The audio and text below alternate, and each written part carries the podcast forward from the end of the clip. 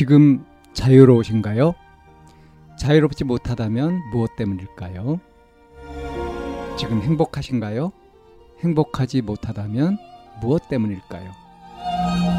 누구나 다 나름의 사정을 가지고 일상을 살아갑니다. 일상 속에서 자유롭고 행복한 길을 찾아가는 심리 상담 방송 참나원 지금 시작합니다. 2023년 2월 5일 심리상담 방송 참나원입니다. 아무렇지도 않게 돈 요구하는 엄마라는 사연입니다. 반지하에서 이사를 가면서 대출을 받게 되었고 돈이 모자라자 너 적금 언제 말려지? 라고 물으며 때마침 만료가 다 된 제 돈을 가져갔습니다. 몇 년 모은 돈인데 만료되자마자 대출은행으로 들어갔네요. 대출 이자도 제가 내고 있습니다. 30씩. 근데 이게 돈을 갚아야 이자가 줄어든다며 또 다른 적금 만료되면 천만 원을 달랍니다. 그래도 이자는 내랍니다. 총 1700. 다달이 이자 30. 이제 이자는 240 정도 내가 내요. 이사 저는 오고 싶지 않았어요. 최근에는 직장도 잃어서 이자를 못 내게 되자 무슨 계획인 거냐 일을 빨리 다시 하라는데 취직이 쉽나요? 원래 자식은 이렇게 그냥 눈 뜨고 코 베이듯이 줘야 하는 건가요? 나중에 돌려준다는데 그냥 불행하네요. 사회초년생이라 독립자금도 없고 독립한다 하더라도 내가 나가면 엄마 혼자 이자랑 다른 빚 내느라 힘들 것 같아서 하지도 못하겠네요. 그냥 이렇게 뜯기면서 사는 게 낫겠죠? 뜯긴다는 생각도 하지 말고, 네, 이런 사연입니다. 어, 이 사연을 보니까 이 사연자하고 엄마하고 둘이서 사는 것 같습니다. 그래서 이제 반지하에서 이사를 했다. 그러느라고 대출을 받게 되었는데, 어, 그동안 적금 넣어둔 거, 몇 년 동안 적금 넣어뒀던 그 돈을 몇 년 동안 모은 돈인데, 이제 적금 기간이 만료되자마자 이게 은행으로 그냥 들어가 버렸다. 그리고도 이제 이 대출을 받게 되어서 그 대출 이자도 내고 있다. 대출금이 총 1,700. 그 매달 30씩 내고. 어, 이제 남은 이자 내야 되는 것이 240 정도를 내야 된다. 그리고 이제 곧 또 어, 다른 적금 있는 거 만료되면 그 중에서 천만 원을 달라. 이렇게 원금을 줄여야 이자가 적게 나간다. 이런 거예요.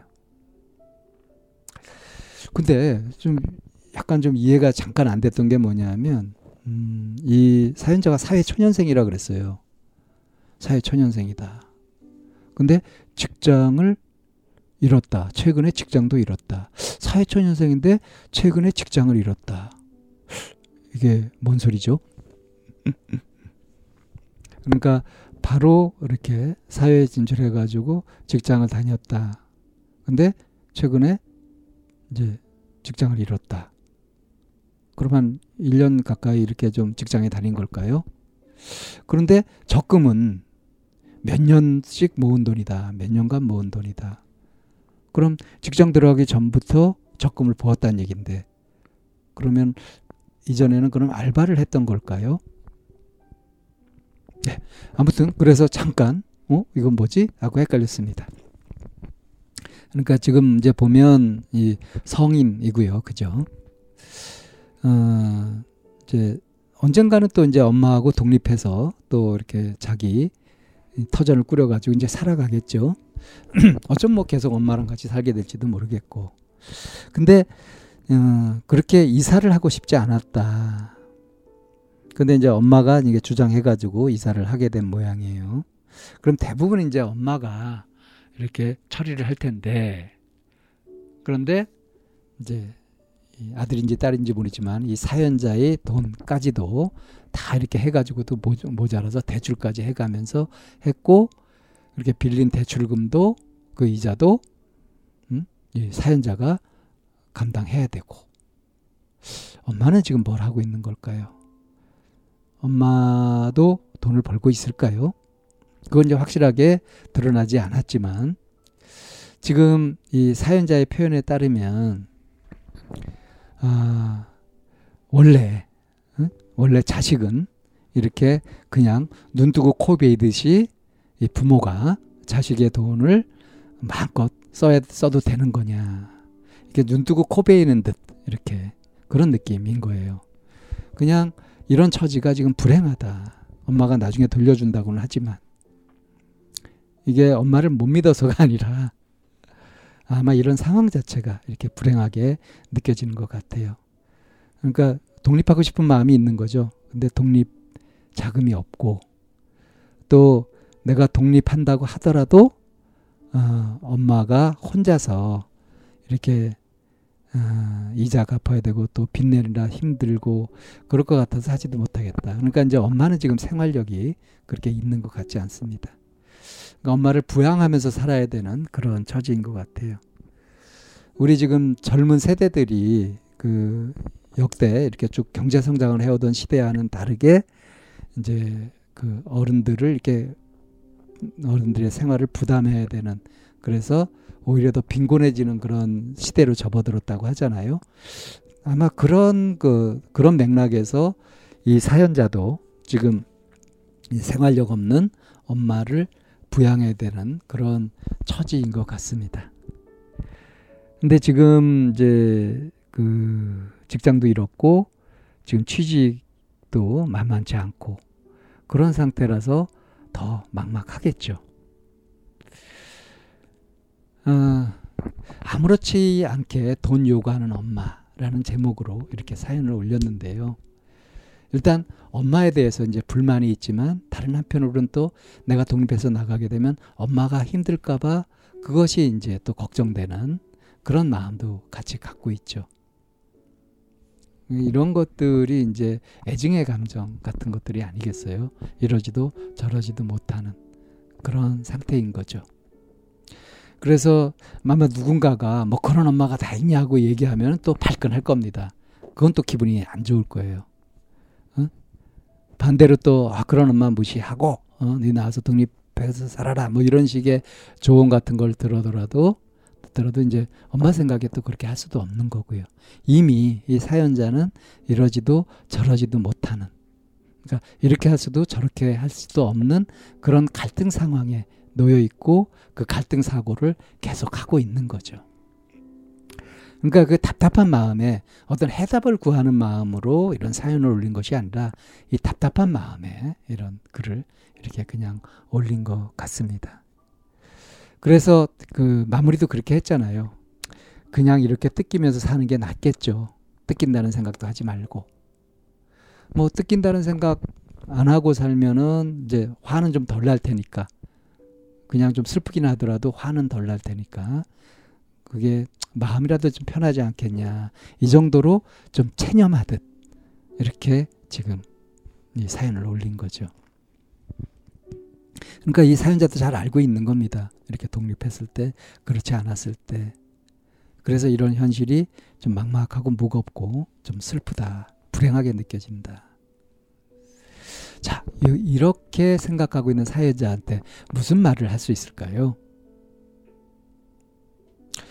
우선 만약에 상담을 한다면 이제 왜 이렇게 막막한 건지 왜 불행을 느끼는 건지 이거를 있는 그대로 쭉 이렇게 분석한 대로 얘기를 하고요.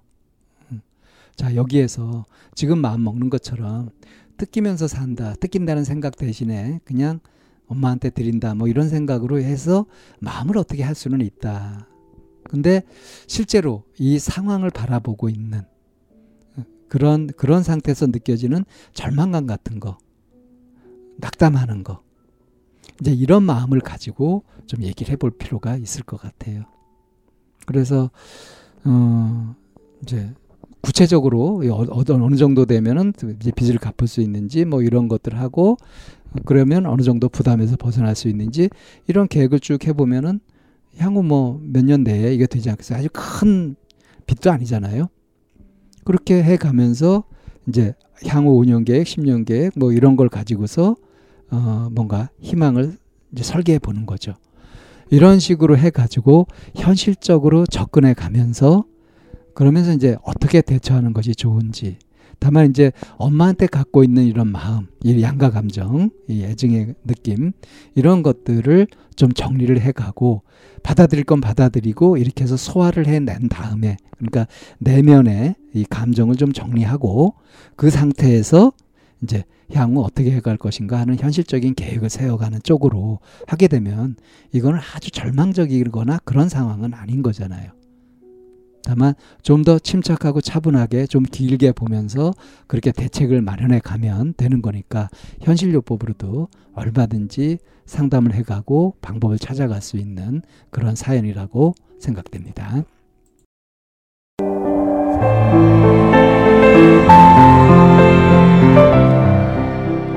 이 상담 방송은 마인드 코칭 연구소에서 만들고 있습니다. 상담을 원하시는 분은 02-763-3478로 연락을 주시면 안내를 받으실 수 있습니다.